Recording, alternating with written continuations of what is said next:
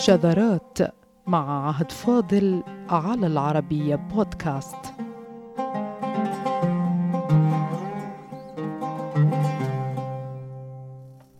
على الرغم من شهرته بين الناس ومعاصرته أكبر قادة العرب والإسلام في زمانه إلا أن غالب شعره ضاع ولم يبق منه إلا القليل.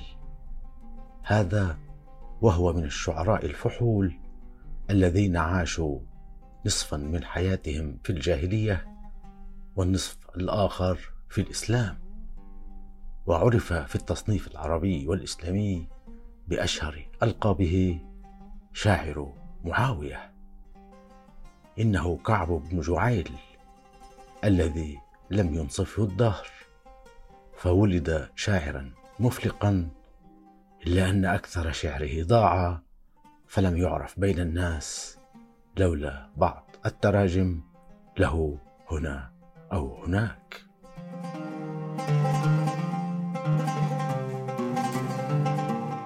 كعب بن جعيل التغلبي شاعر مفلق قديم كما يصفه الجمحي في طبقاته وفي زمانه كان يعتبر شاعر بني تغلب.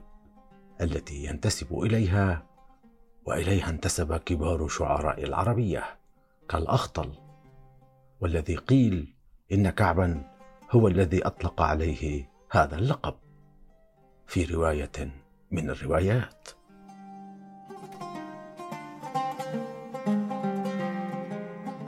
كعب هذا سبق الأخطل إن في الزمن أو في الاشتهار بين الناس كشاعر فحل.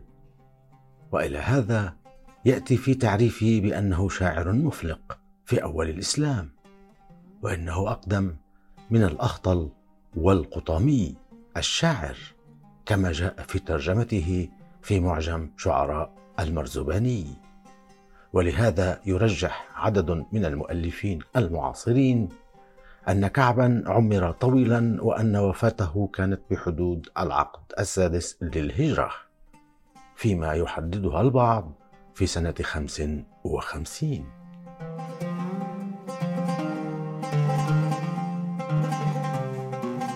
وما وقع بحق كعب من ضياع شعره وقع بغيره من شعراء فحول سبقوه. كعبيد بن الأبرص وغيره من أقدم شعراء العربية.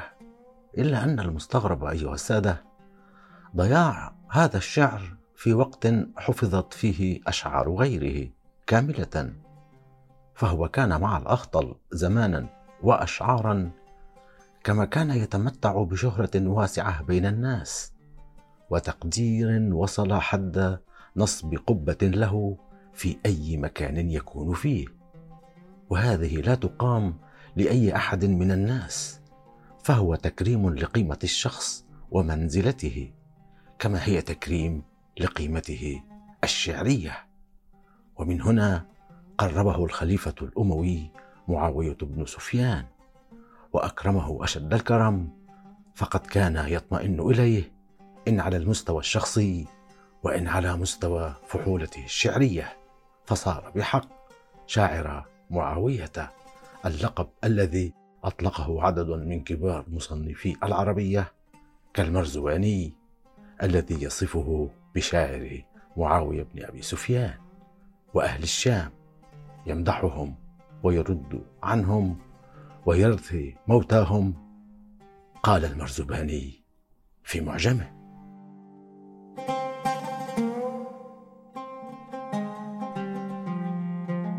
في الواقع أعزائنا شاعر بهذا الحجم تضرب له قبة أينما حل وكان مقربا من مجلس ملوك ثم يضيع شعره أو غالب شعره. فتلك من الأسئلة المبهمة التي تحتاج إلى شيء من الدرس والتنقيب للكشف عن الأسباب. فقد قال العلامة اللغوي الكبير خليل مردنبيك في واحدة من أقدم الدراسات المعاصرة عن كعب إن الشاعر ضاع شعره إلا قليلا. مع أنه موصوف بالشهرة وبأنه شاعر تغلب وشاعر معاوية وشاعر أهل الشام ثم يرجح ضياع ديوان شعره منذ مئات السنين. ولهذا يقول مردنبيك فهو بين الأدباء اليوم مغمور مغموط حقا دون كثير من أقرانه الشعراء الإسلاميين. انتهى الاقتباس.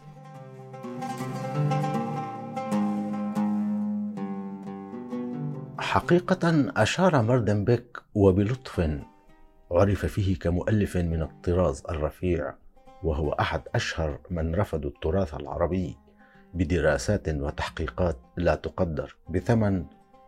أشار بطريقته إلى السبب الخفي الكامن الممكن وراء ضياع شعره حيث قال ضاع شعره ولم يبق من أخباره إلا نتف يسيرة مبعثرة في كتب التاريخ والأدب مع أنه موصوف بالشهرة وبأنه شاعر كبير شاعر تغلب وشاعر معاوية في نزاع علي ومعاوية رضي الله عنهما. هكذا وبلطيف إشارته رجح سببا ما لضياع شعره وأخباره.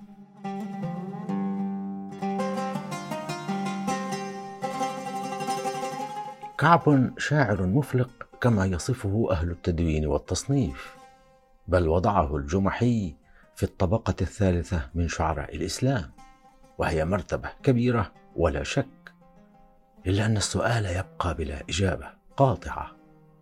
شهرة واسعة ألقاب كبيرة وعلى الرغم من ذلك يضيع شعره وأخباره إلى أن يكون ترجيح السبب السياسي وراء هذا الضياع العجيب لشعر شاعر هو من أشهر شعراء العربية بل كان الكبير الأخطل يخشاه وبينهما حروب شعرية شهيرة مدونة في بطون الكتب.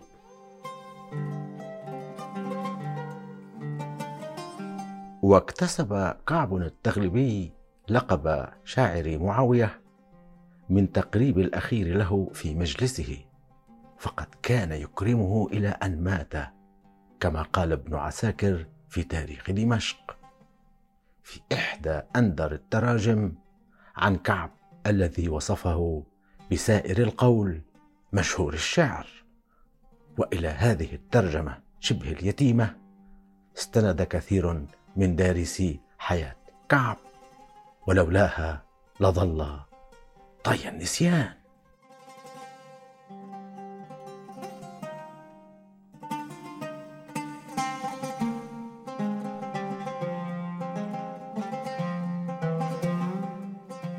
وكان الخليفة الأموي معاوية يحب كعبا ويقربه ويسأله أمورا في الدنيا وأحوال الناس حتى إنه كان يعاتبه لو مات من عظماء العرب والإسلام. من مات ولم يرثه. فيقول ابن عساكر إن الخليفة الأموي لما مات عبد الرحمن الوليد ابن خالد القائد الإسلامي الشهير قال معاوية لكعب ليس لشاعر عهد. لقد كان عبد الرحمن لك صديقا فلما مات نسيته. فقال ابن جعيل ما فعلت ولقد قلت فيه بعد موته ألا تبكي وما ظلمت قريش بإعوال البكاء على فتاها؟ ولو سئلت دمشق وبعلبك وحمص من أباح لكم حماها بسيف الله أدخلها المنايا فهدم حصنها وحوى قراها.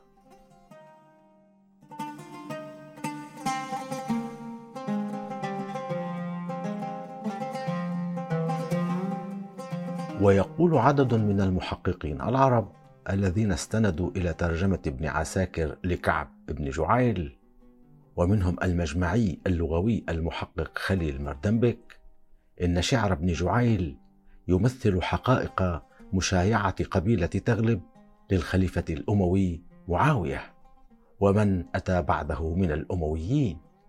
بمعنى أن شعر كعب يكشف حقيقة موالاة التغلبيين لبني أمية ومناصرتهم لخلفائها.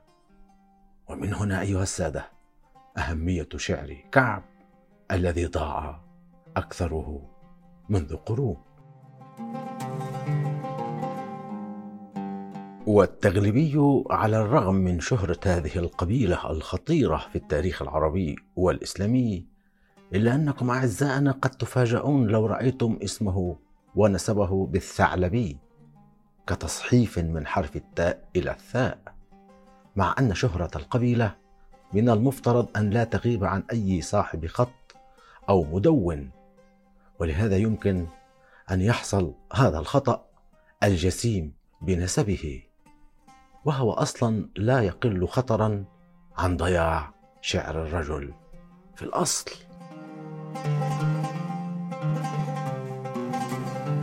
هذا الرجل كعب بن جعيل كان نجما بلغة العصر الذي نحن فيه فهو من قلائل الناس الذين يحتفى بهم بطريقة أقرب للأسطورة. فقد نقلت المصنفات العربية القديمة أن كعبا انحدر عند قوم ولشهرته ومنزلته كانت تمد له حبال بين وتدين وتملأ له غنما تعظيما وإكراما له. أي أننا أيها السادة مع رجل نادر وما يفعل لأجله لا يكون إلا لكبار القوم. ومع شعريته الفذة نحن أمام آثار شعرية ضاع أغلبها للأسف.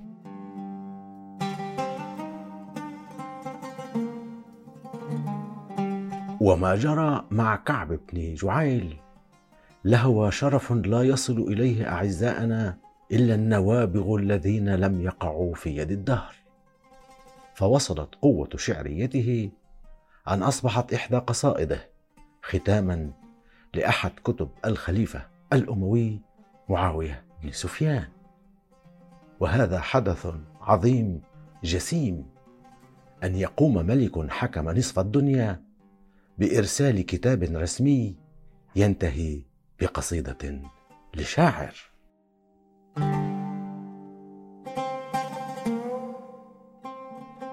بلى أعزائنا إن منزلة الشعر خاصة عند الأمويين وصلت إلى هذه المنزلة أن تكون القصيدة مضمنة بكتاب رسمي وقد يكون هذا من نوادر النوادر في العمل السياسي أو العسكري. ويقول خليل مردنبك إن القصيدة المذكورة بمثابة قطع علاقات وإعلان حرب تخيلوا أعزائنا أي منزلة حلت فيها هذه القصيدة. بلى إلى هذا الحد إعلان حرب بقصيدة.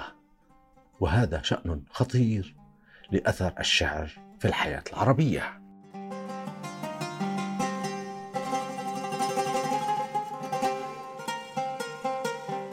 ومات كعب بن جعيل في حدود سنة خمس وخمسين للهجرة على أغلب التقديرات إذ لم يفقد شعره فحسب بل تفاصيل وفاته أيضا.